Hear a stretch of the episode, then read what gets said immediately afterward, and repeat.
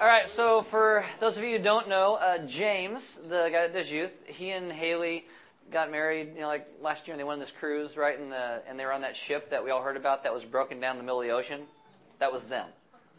So they gave them their money back and a free cruise. They just left this morning. So you can pray it doesn't happen again. But they got a balcony room this time just in case. That'd be so funny. Okay, so this is the new decor we just finished. We just finished Noah, so we creation to Noah, which is all about water. So now we change to this. This is supposed to feel like you're in a tent. Yeah? All right.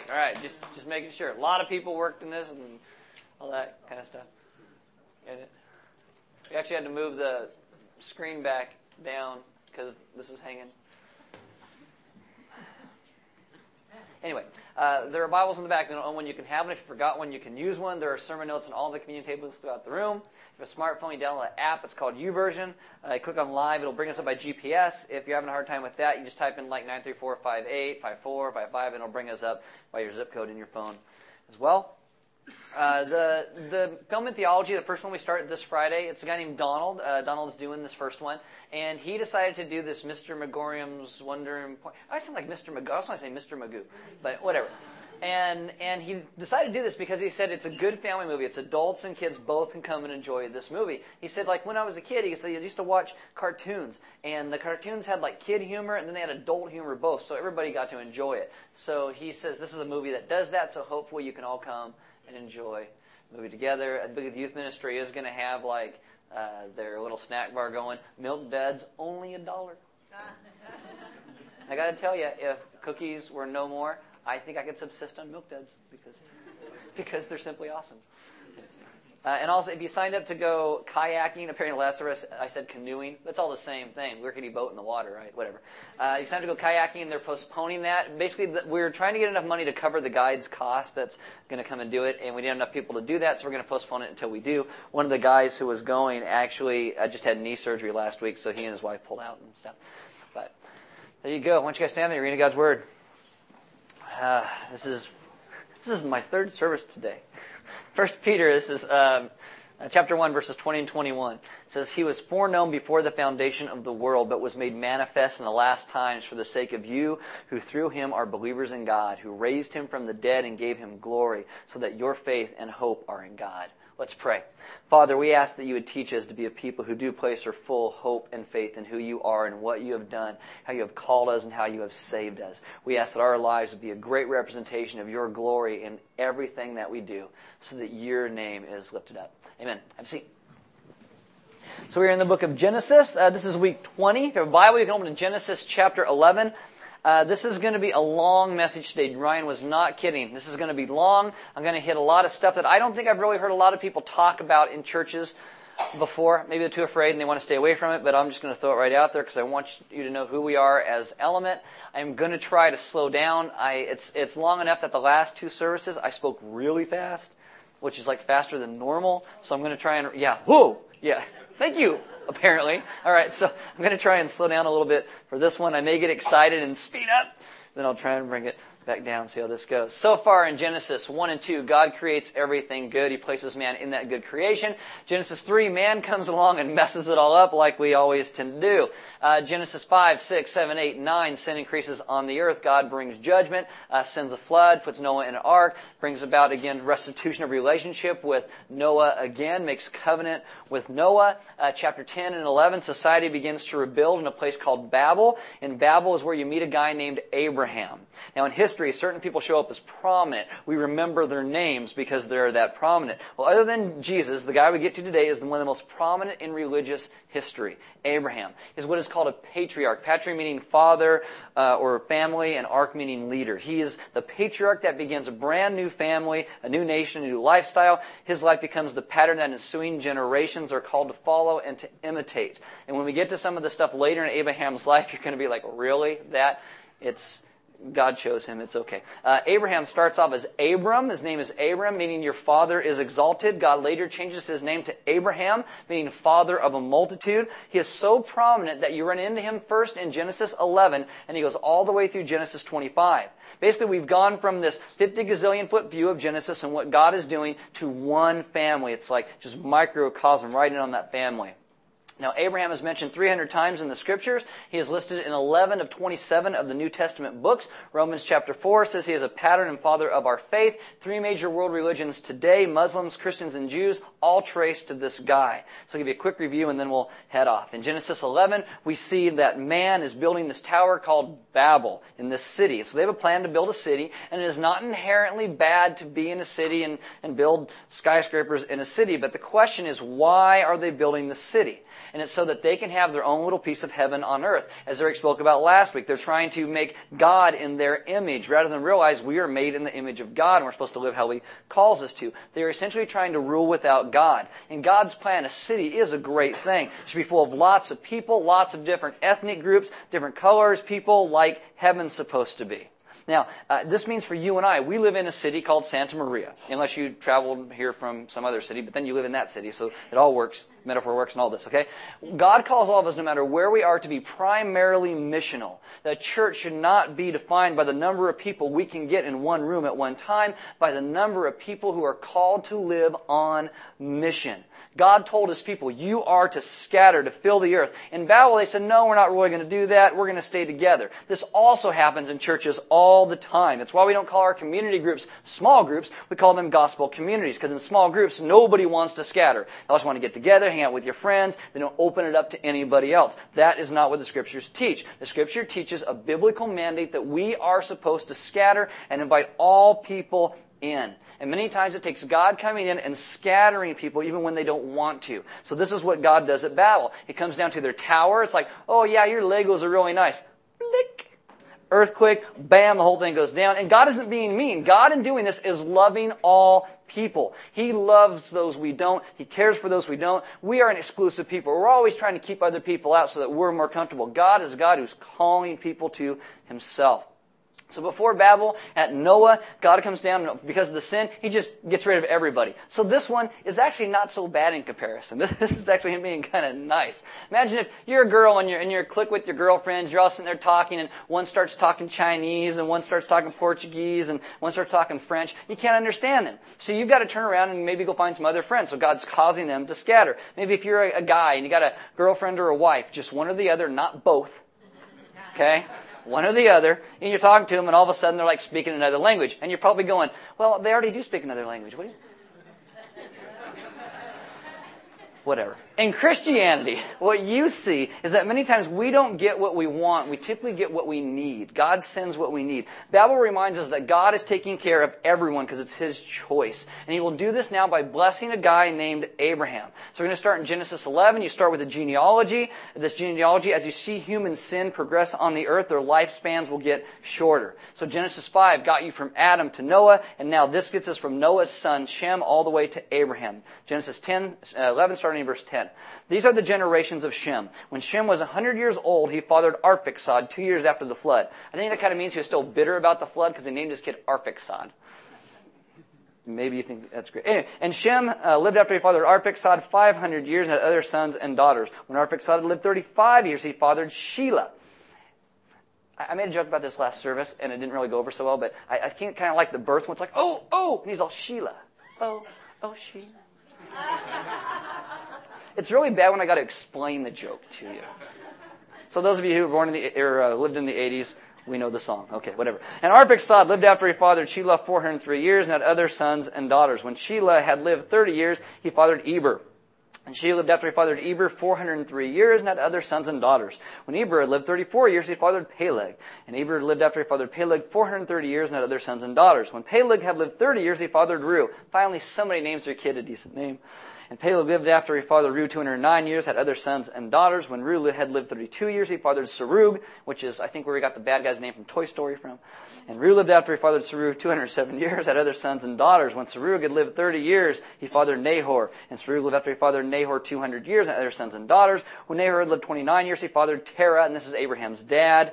And Nahor lived after he fathered Terah 119 years and other sons and daughters. When Terah had lived 70 years, he fathered Abraham, Nahor, and Haran. Verse 27, now these are the generations of Terah. So this is Abraham's dad. He is not a godly guy whatsoever. He probably has very low self-esteem because he names his kid Abram, which means your dad is awesome. So he names his kid. It's like if I had a kid and I named my kid Aaron's the best preacher ever. Well, what's his name? No, that's his name. Really? Really? Low self-esteem much? Really? Is that what you got? Yeah. Okay. So he worshipped, Terah worships false gods. Joshua 24 verse 2 tells you this. And Joshua said to all the people, thus says the Lord, the God of Israel, long ago your fathers lived beyond the Euphrates, Terah, the father of Abraham and Nahor, and they served other gods. So Abraham starts in a family that doesn't worship God. He probably doesn't even know who God is, worshiping false gods. And this should give us hope. You may come from a horrible family that doesn't know who God is at all, and God can make you into something new and different. And God takes all people and changes and loves them and gives us hope. Terah fathered Abraham, Nahor, and Haran fathered Lot. Lot is a strange story. It'll take us a couple months to get through all the little things that go on with him. He's a little freakish. He moves to Sodom and Gomorrah. He impregnates his daughters. We will unravel the knot that is Lot in over a couple months. Thank you. Verse 28. Haran died in the presence of his father Terah in the land of his kindred in Ur of the Chaldeans. Now, Ur is Babylon. And so what you see is Abraham is living in Babylon. God's going to reach into this guy from the Babylonians to take somebody to reach all people of the earth. Abraham may have even been one of the guys trying to build the Tower of Babel. He is not a good guy. He's not a holy guy. He's not a Hebrew. Actually, they really think the word Hebrew came about from these people who are nomadic wandering around, and they called them the Hipperu, meaning the dusty ones, and that just morphed into the Hebrews. And so he's a regular dude worshiping false gods, just doing stuff on the earth. And when we think Abraham, you ever hear about him in any context, you're like, wow, Abraham. It all starts with a normal guy doing normal things. Verse 29, and Abraham and Nahor took wives. The name of Abraham's wife was Sarah. Sarah means princess, so she's hard to deal with. And the name of Nahor's wife, Milcah, the daughter of Haran, the father of Milcah and Iscah. Now Sarah was barren, she has no child. That's an important detail for Abraham's life. His wife is barren, and she is old. Abraham is 75, she is 65. Barren means hopeless. But Sarah is also very attractive, very attractive. She's 65 years old and hot.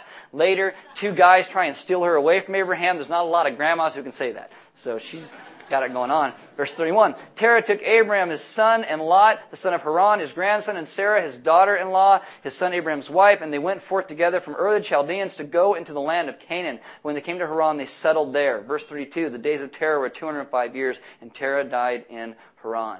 So at this point, Abraham's got no dad, he's got a barren wife, worshiping false gods, and something happens. And that something happening is God seeks Abraham, and God speaks to Abraham. Genesis 1 through 11 is about creation. Genesis 12 on is about God calling into covenant. Abraham, he is not an impressive guy. It seems like God always starts with unexpected people in unexpected places doing unexpected things. God doesn't grab the basketball star, the football star, the baseball star like we do. Oh, let's stick him on a stage, let him talk to us. God goes and he grabs the guy with the barren, hopeless 65-year-old wife, and he chooses to use him. God chooses to use Abraham. Now in Christianity, we use a fancy word for this. We call this word election. God elected to use Abraham. Now, I'm going to teach you some theology this morning. For those of you that are theology geeks, you're like young and unmarried, spend all your time on the internet arguing about this stuff. This is our special holiday Sunday just for you. You're welcome. All right, next week is Father's Day. Today is your day, apparently. Genesis 12, verses 1 through 3. Now the Lord said to Abraham, go from your country and your kindred and your father's house to the land that I will show you, and I will make you a great nation, and I will bless you and make your name great, so that you will be a blessing. I will bless those who bless you, and him who dishonors you I will curse, and in you all the families of the earth shall be blessed. God shows up to Abraham. He speaks. He makes some promises. It is God who does this. Abraham did not even know who God was. Now, throughout the Scriptures, there are various words that we use to talk about this. These are words like predestination, choose, elect, ordain. All of these things that come down to the idea that the decision of who is saved or how they become saved is and was determined by God before the foundation of the world. This is Ephesians chapter 1. 1. And so I want you to follow with me. I'm trying not to make this too heady for you. I'm going to try and make it easy to follow along, but I'm going to do my best to explain what that means in Element's context of our idea of predestination and election. I'm going to talk a lot about Abraham today. I'm going to talk about God's choice and what he does. So what we have done is there are 3x5 cards on all the communion tables throughout the room. When we are done today, you can write a question on there, because I'm sure you may have some, and put it in that little basket right there in front of the sound booth. And what I was going to come back and do an hour-and-a-half long thing tonight, let you come ask all your questions and explain this in more detail. But our video guy said, we need some video blogs. So what we're going to do is we're going to do video blogs. We're going to answer all of your questions. If you'd like, you can write your email address on the bottom, and then when we get around to it and yours goes live, we'll send you an email that says, hey, your question's now live. You can see it on the website. So when we're done, because I'm sure you're going to have questions, do that. Grab them all. If you have a Bible, you can open to Romans chapter 9. This is where we're going to be at for a little bit.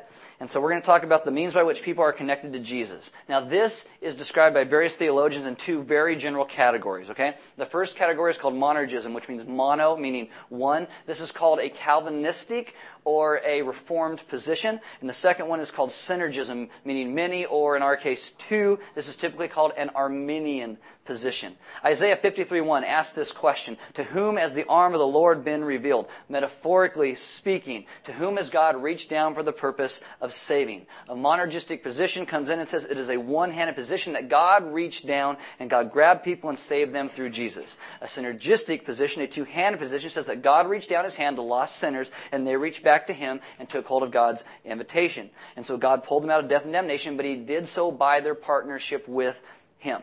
I'll give you an analogy. It's like a swimmer who's in a pool. Is Jesus a lifeguard when someone's drowning that goes and pulls them out of the pool and saves them? Or is he a lifeguard that takes a little life buoy thing and throws it out to the person in the pool and says, grab onto that? Okay, you're saved. That's kind of the difference between the two. Throughout the history of the church, these two positions have been widely debated. Origen is a guy who lived 185 to 254 AD. John Chrysostom lives 347 to 407, just as examples. Okay, just many more, but just those examples. And they originally said salvation is a two-handed event. Later, Origen goes on to say, no, it's one-handed, and then he goes on to say, no, God just saves everybody. And this position essentially says, God looks down the corridor of time, saw those who would choose him, and then predestined to choose them. So election or predestination in this position starts with us choosing God, and then God responding to our choice by choosing in his foreknowledge and seeing in advance who would then choose him. Kind of like a cul-de-sac. You just kind of go around in circles with that. In 354 AD, there's a man born named Pelagius. He had a single-handed view of salvation, but not like we're talking about. His essentially, God doesn't need to be involved whatsoever. That we are not sinners by nature, that we can choose God or not. Therefore, to be saved, all we need to do is choose God. That's it. It's all your own doing. This is a heretical false position. It was condemned. He was condemned as a heretic. He has been ignored by the church for 1,600 years until most recently, and you get things like progressive theology or open theism, which are just, you're like, what? Right, there's a question. What does that even mean? I'll answer it for you. Okay, you get to a guy, 354 to 430 AD. His name's Augustine. Augustine does have a bunch of hang-ups. I know that, all right? But it's almost impossible to overemphasize the influence that Augustine had on all of Christian theology and all of Christian history, all right? He originally held a two-handed position, but after studying the Scriptures, he comes to a one-handed position. And his position is that we are all sinners, that we have all turned from God, we have all run from God, we all deserve hell, and God in his mercy reaches down through Jesus and grabs some of us and saves us and gives us the gift of grace. He gives us hope. He gives us forgiveness of sin. He gives us a new heart. He makes new people. He does. And we call this position single predestination, that everybody has chosen hell. And we bar that out by how we live our lives, because when it comes down to our will and God's, we usually choose ours and go our own way. Everybody chooses hell, and Jesus chooses to save some. That's the position. Later, Martin Luther comes along and he teaches a position called double predestination, where God chooses heaven and hell for everybody, but a single stance says that everybody has chosen hell and God chooses some out of that. That is my position. That is your elder's position at Element. If it's broadly under the Reformed theology, tradition, and I hope one day to make you all good, Reformed, Augustinian, singular predestination people, because it's right. You can disagree with me, and that's okay, but you were predestined from the foundation of the world to be wrong. Okay, seriously, on this. You can disagree and you can still be a member at Element. We want you to know what we believe and what we hold to. This view, this Reformed view, has been held throughout the history of the church. It is a distinctive for Element. It is not meant to be a divisive thing. There are certain things that we as Element, we will die for. The deity of Jesus Christ, we will die for that right there. But if you want to come and argue about the rapture, we're not even going to take a paper cut for the rapture. Okay? If we go, we go. If we're here, we're here. Whatever. It's like, what's your position on water? It's wet. Okay? That's my position on water. That's what I got. Certain things are just out of my hands. And so we can come in, we can disagree about this. I mean, we believe that if you understand this position, it helps you to live in great freedom because it leaves everything in the sovereignty of God's hands. And we do what He calls us to do. We live how He calls us to live, and we rest it all in His hands. It is a great freedom, a great position of great freedom. And we're not going to fight over with it. You know, we can disagree and have fun in an agreeable way, but it is not meant to be divisive between us. And you will find people in Element that are both positions in this. And we will fight over open theism because it's wrong, but we will, you know. And so what I want to do is I want to look at some things from the Apostle Paul. Many mysteries of the Old Testament come to fruition in the New Testament. Paul is a man who taught the doctrine of election most actively and most vigorously and most completely in all of Scripture. I think the reason he does this is he experienced election most powerfully. He hated Christians. He is opposed to Christians. He murdered Christians until Jesus comes down from heaven, just like he did to Abraham, knocks Paul on his butt, beats him up, blinds him, gives him a new heart. He converts him and makes him apostle to non-Jews. God sends him out, and as a result, he loves Jesus and writes most of the books of the New Testament Scripture. He passionately and personally understands election because apart from it, there is no way in the world that man would ever experience the saving grace of Jesus Christ. And so you look at Paul. I think some people wrongly think when they think about election or predestination, they think, well, it's all in God's hands. I'll just take a nap and let Him take care of it. No. I mean, if that's what you think, you do not understand the whole idea of election and predestination and all of this. It is that you and I have great freedom to share the gospel anywhere we are. We don't have to worry about, oh, did I say it right? Did I stand on my head? Did I do enough jumping jacks? We rest. We say what God calls us to say, and we leave it in His hands. It gives us great freedom to live how He calls us to live. And so those who end up thinking it just lets you take a nap miss the whole idea of the Scriptures and the heart of God and the heart of Paul. I mean, Paul in Romans 9 essentially says, my desire is that the Jewish people would meet Jesus, the Messiah. They would turn to Him and they'd love Him. He says his whole life is about proclaiming Jesus so as many as possible would become Christians. Romans 8, 9, and 10 all go together. It's preach the gospel. God's going to call, but you need to go preach the gospel. I mean, that's Romans 8, 9, and 10 in a nutshell right there. It all goes together. So the idea of election fuels evangelism. It never dampens it. So what I'm going to do is I'm going to answer the three questions that most people ask about election and predestination. I'll do this from Romans 9 through the Apostle Paul. Again, if you have more questions afterwards, which I'm sure you will, 3x5 cards, put them in the back, and I will answer all those later as well. So in Romans chapter 9, the first question comes along as this. If many Jews, through Genesis and all the Old Testament Scriptures, did not love Jesus, did God's word fail? Did it fail? If Abraham and Isaac and Jacob were these patriarchs who lead to the coming of Jesus and the nation of Israel, and they had Moses and King David and all the prophets, and they have the Old Testament Scriptures, they have the temple, the sacrificial system, the interceding priesthood, and all of that is to prepare for the coming of Jesus, and Jesus shows up, and some of them love Jesus, but most of them don't. Did God's word fail? And all that He intended to do throughout all of the Old Testament Scriptures. Here's the answer. Romans chapter 9, verse 6. But it is not as though the word of God has failed. Oh, whew, done. Perfect. Awesome. For not all who are descended from Israel belong to Israel, and not all are children of Abraham because they are his offspring. But through Isaac shall your offspring be named. That's God saying that. This means that it is not the children of the flesh who are the children of God, but the children of the promise are counted as offspring.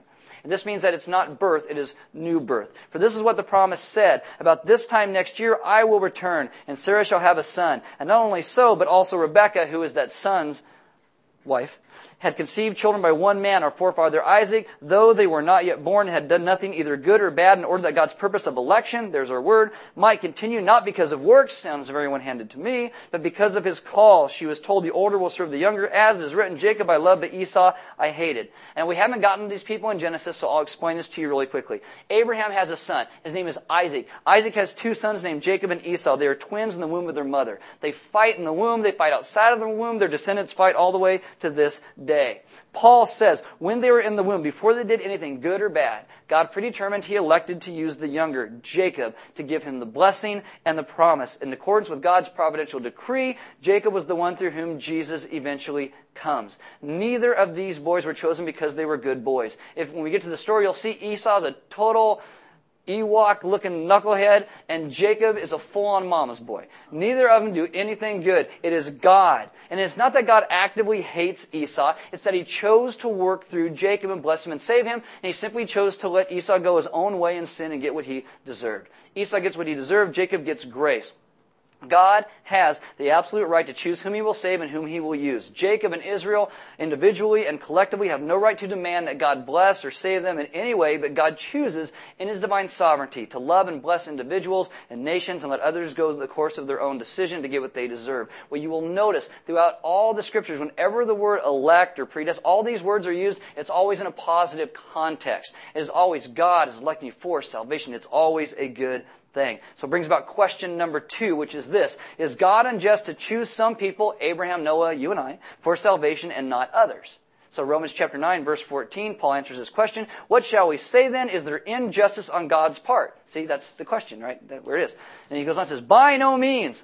Whew! Again, thank goodness it's there. We got the answer. For he says to Moses, and he goes back to the book of Exodus, I will have mercy on whom I will have mercy, and I will have compassion on whom I have compassion. So then, it depends not on human will or exertion, but on God who has mercy. Sounds very one-handed. For Scripture says to Pharaoh, for this very purpose I have raised you up, that I might show my power in you, and that my name might be proclaimed in all the earth. So then he, meaning God, has mercy on whomever he wills, and then this is the line people hate, he hardens whomever he wills. The question is God unjust to save some people and not all people? And so Paul points to the story of the Pharaoh. Now listen to all I had to say on this so you'll get it. The Pharaoh was a man who ruled over a kingdom. He was the most powerful and longest reigning empire up into that world of that day.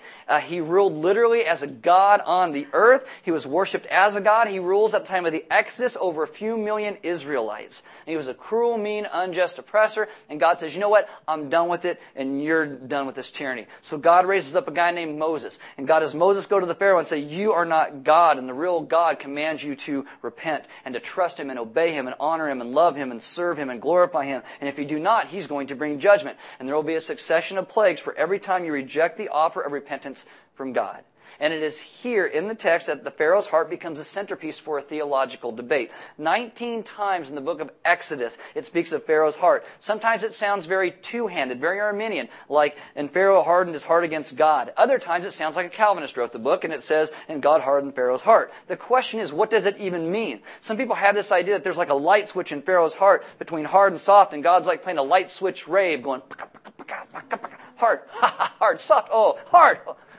Like this, the whole time just playing along with Pharaoh in his heart. It says that, you know, and if God goes up and he flips the switch to hard and says, you got a hard heart, I'm going to punch you in the face. Well, that does seem a little bit unjust. It's like a father, maybe over dinner, gets enraged at his kid and drags his kid across the dinner table and then spanks him for spilling his milk. It's that kind of thing. So here's my question. Did God harden Pharaoh's heart? Yes or no? Yes. Yes. After you're like, I am not going to answer that question, right? Okay. Yeah. Yes, most assuredly God hardened Pharaoh's heart. But the better question is, how did he harden Pharaoh's heart? And the answer is with love and grace and mercy and kindness and patience and compassion. Because God could have simply crushed Pharaoh. But you know what he does? He keeps sending Moses. Here's another opportunity to repent. Here's another opportunity. Do you see the plagues? They're getting worse. Do you see sin really does lead to death? Do you see God really is God? You are not God. Do you see the people suffering because of your sin? Do you see people are hurting because of your sin? And ultimately, a number of firstborn sons are going to die because of your sin, including your own. God, as a wonderful God, repeatedly gives to Pharaoh a sincere opportunity to repent. And every single time, Pharaoh's heart becomes increasingly hard. Why? I think it's like Jesus says in the New Testament when he says you heap burning coals on the head of your enemy. That doesn't mean evil. It means you heap kindness on the head of those who hate you. You're constantly loving them like God does. And God did harden Pharaoh's heart, but he hardens Pharaoh's heart by being completely unlike Pharaoh. He's being merciful and loving and gracious and kind and compassionate and patient. And Moses repeatedly goes to Pharaoh and repeatedly asks him to repent. And every single time, Pharaoh declares, He is not God. I am God. I will not obey. I will rule. I don't care the cost. I am the king of the world. Like Leonardo DiCaprio. I am king of my own existence. That's what he keeps saying. See, apart from God changing our heart, you and I are just like the Pharaoh. God comes to us through conscience and through the Holy Spirit and through Scripture. He convicts us of sin. He calls us to repentance. And apart from a new heart, our old heart just becomes increasingly harder and harder and harder and more stubborn and more religious and more self-righteous. In Romans chapter 2, verse 4, Paul says, do you not know it's God's kindness that's meant to lead you to repentance? In Exodus 34, God reveals himself to Moses. And this is what God says about himself. The Lord, a God merciful and gracious, slow to anger and abounding in steadfast love and faithfulness, keeping steadfast love for thousands, forgiving iniquity and transgression and sin. That sounds like an unbelievably good God. And yet we are told, but who will by no means clear the guilty? God declares himself to be a certain kind of God that says, I will have mercy on whom I have mercy, I will have compassion on whom I have compassion. God hardened Pharaoh's heart by being wonderful. If you are here today and you are not a follower of Jesus Christ, I will tell you this, your heart is hard. Your heart is hard. And you think you're God, and you reject God's invitation for salvation because you want to be your own little God. And your kingdom may not be as big as Pharaoh's, but you want to rule over it nonetheless. And there's judgment for that. And this is why every week we tell you about the gospel of Jesus Christ and say, surrender your life to Jesus. Third question, is God unfair? Is God unfair? I love when people ask me this question because my first answer is always, of course God's unfair. If God was fair, he'd just torch us all and be done with it. Okay? But I know when people ask the question, is God unfair to save some people and not others? Paul goes on and he answers this question as well, starting in verse 19 of chapter 9.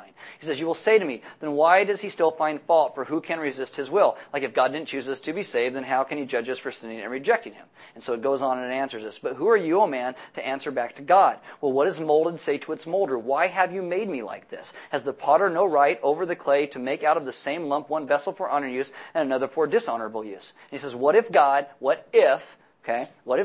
desiring to show his wrath and make known his power, has endured with much patience vessels of wrath, prepared for destruction in order to make known the riches of his glory for vessels of mercy which he prepared before him in glory. This would be the elect. Even as whom he has called not from Jews only, but also from the Gentiles. So God is a multi-ethnic, multinational, multicultural, multiracial God. He says, as he indeed says in Hosea, he quotes Hosea chapter 2, verse 3, those who are not my people I will call my people, and her who is not my beloved I will call beloved. Then he quotes Hosea 1:10, and in the very place where it was said to them, you are not my people, they will be called the sons of the living God. And he quotes Isaiah 22, verse 23, and Isaiah cries out concerning Israel, though the number of the sons of Israel be as the sands of the sea, only a remnant of them will be saved, for the Lord will carry out his sentence upon the earth fully and without delay.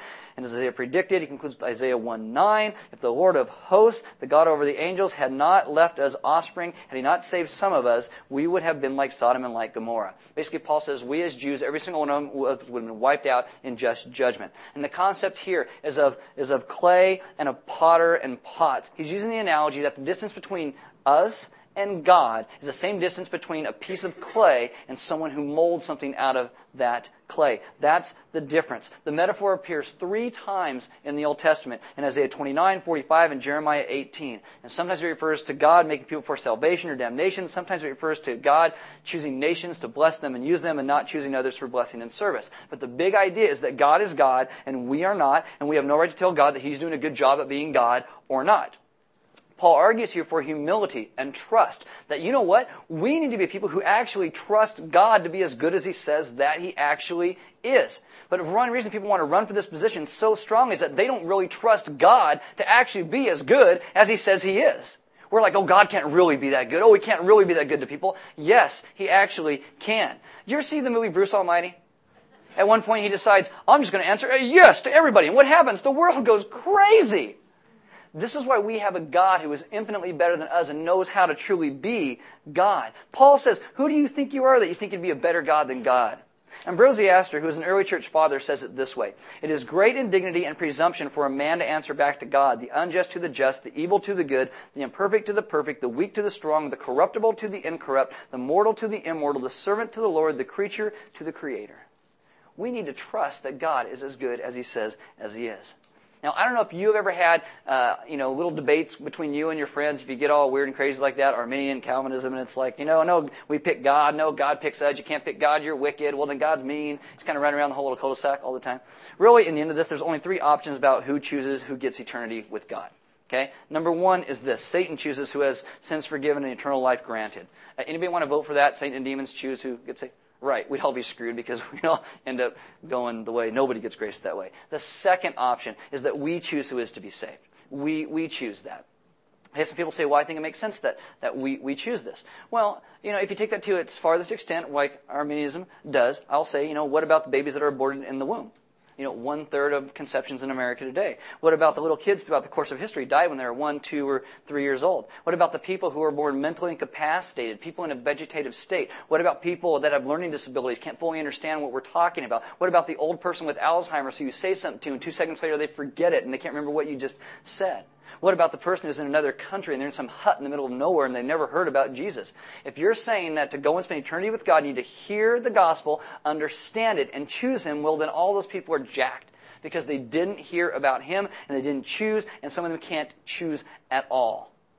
And the more important point of all this is that the result is that we all have, those of us that understand, we have chosen. We have chosen. We have chosen sin. We have chosen rebellion. We have chosen death. We have chosen rejection of God. We have all chosen to be objects of wrath. We have all chosen hell.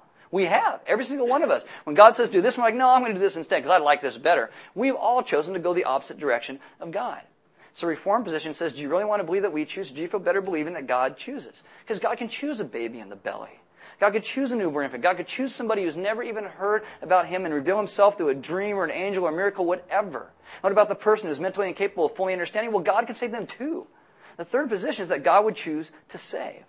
That God in His mercy and grace would choose to save some. And this is a whole other debate people get into. Well, what's that percentage? Is that some? Is that 100% or 1%? What is it? Well, you know what? Seriously, we should just live our lives glorifying and honoring Him and let God take care of the details in that. We just proclaim the gospel in all that we do in great freedom. I'll tell you, my wife had a miscarriage some years ago. She did the baby about 5 years old. If you guys ever seen Mason running around here, it was right before that. It was right before Mason was born, so it was right before that happened. Anyway, I'm rambling here. Anyway, what do I think happened to my baby? What do I think? There are many in line, well, unless you hear about the Lord Jesus Christ and you choose Him, you go to hell. Really? No. I believe that Jesus decides that. I have great faith that my baby is with Jesus, because Jesus loved kids. He loved kids. I think that God would choose in mercy to save people. And that doesn't make those He saves better than anybody else. You look at Abraham, and what does God say? God says, I will choose you, and you're going to be a blessing to the earth. What did that mean? He was supposed to serve everybody. Those who are chosen and blessed become slaves of everybody else. We are to give love and grace and mercy and life and hope to everybody we come into contact with, because we are His. And we are not our own. That God in mercy would choose to save some. And not only doing that, that He would come in human form as Jesus Christ, that He would live on the earth in humility, He'd be tempted as we are, yet was without sin, that He would go to the cross, that He would substitute Himself in our place for our sins, that our God would die Himself for the penalty of our own sins, and that He would rise from the dead and He would give salvation as a gift, not dependent on how well we pursue Him, though we should pursue Him, or how well we desire Him, though we should desire Him. And then God has given this invitation to everybody, and we have all rejected it. No one takes Him up on it. So God pursues vigilantly, mercifully, compassionately, lovingly, continually. Ephesians 1 says, in love He predestined us. Election, predestination, this is the love of God in action. It is not that God's lost in the forest, and we've got to go find God. Oh, I found Jesus. It is that we are lost. And our great God comes, and He finds and saves us. That's what it is. When you get to Abraham, what you will see is this story just explodes all over the map. And you will see Abraham lie, cheat, steal. He will play dumb. You look at this guy and you think, man, this guy has imperfect faith. And yet he becomes the star of a new promise of God by God's own choosing. And you will be tempted to say, when you get through all this stuff in his life, you look at Abraham and you will go, he is such a loser. Why would God choose him? Well, why would God choose us? Why would God choose us? It's because He is infinitely good. And this should really bring you great comfort. I mean, and you may sit there. Some people are like, "Oh, well, am I chosen to God pick?" If you even ask the question, you're fine. You're fine. People who don't care don't even ask the question. You're fine. If you believe, you are called and you are saved. You never need to worry about it because it is God who holds you. It is God who saw you and God who loves you and God who brought you home. We have nothing to boast about in that except that our God is good. Our God is good. And the question for us becomes then, how will we love Him back? Because He loved us this much, how do we in turn love Him back in that great grace and mercy that He has shown to you and I? Because He will grow us into the people we're called to be, but in doing that, we become a blessing to the entire earth, just like Abraham. Our great God has been on a rescue mission from the foundation of the world to save His people. And that is the beauty of the gospel. Now, we're going to invite you this morning to come to communion. The bread's a little different this morning. It's not hard. It's actually flat bread. And so you're going to tear off a little piece of that bread like Christ's body was torn and broken for us. You're going to dip it in the wine of the grape juice that reminds us of his blood that was shed for you and I as his people, so that we can experience all the goodness and grace and truly become his people and live the life that he calls us to. The band's going to come up, do a couple songs. Actually, we didn't need it. We cut one out the last couple services because I'm so long-winded today. I guess we didn't need to do it this service, but we did, so whatever.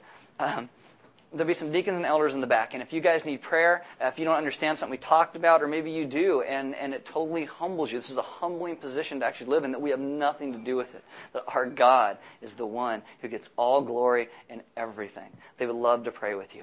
There's offering boxes on the side wall in the back. We give because God gave so much to us. Giving is simply part of our worship. So we give the opportunity every week. And there's some food and stuff in the back. You guys are invited to grab something to eat, mingle, meet some other people, and restore relationship. Live in relationship with each other in the community that God calls us to, so that we can be a people who truly scatter. That we understand this great idea that God saves us, not for the purpose of having us become a little clique and live in a little bomb shelter, but that we live outside of these walls in a way that expresses God's grace and God's mercy to everybody. Because God has sought us, we should seek others as well. And we should love others the way our God loves us. Let's pray. Father, this morning, I ask that we would understand the great depth of understanding that you coming and saving us means. That our lives would be different because we understand your grace and your mercy. And that we would in turn live lives that not only bring you great glory, but lives that are touching other lives around us. That we wouldn't be confined to our own little world and our own little group of friends, but we would understand that you have called us to something bigger and greater. And that as a God who comes and rescues his people, you will knock down the Lego towers in our hearts that keeps us separated from others. And you will call us to go and scatter and spread your name and your fame everywhere. Because your love is extravagant.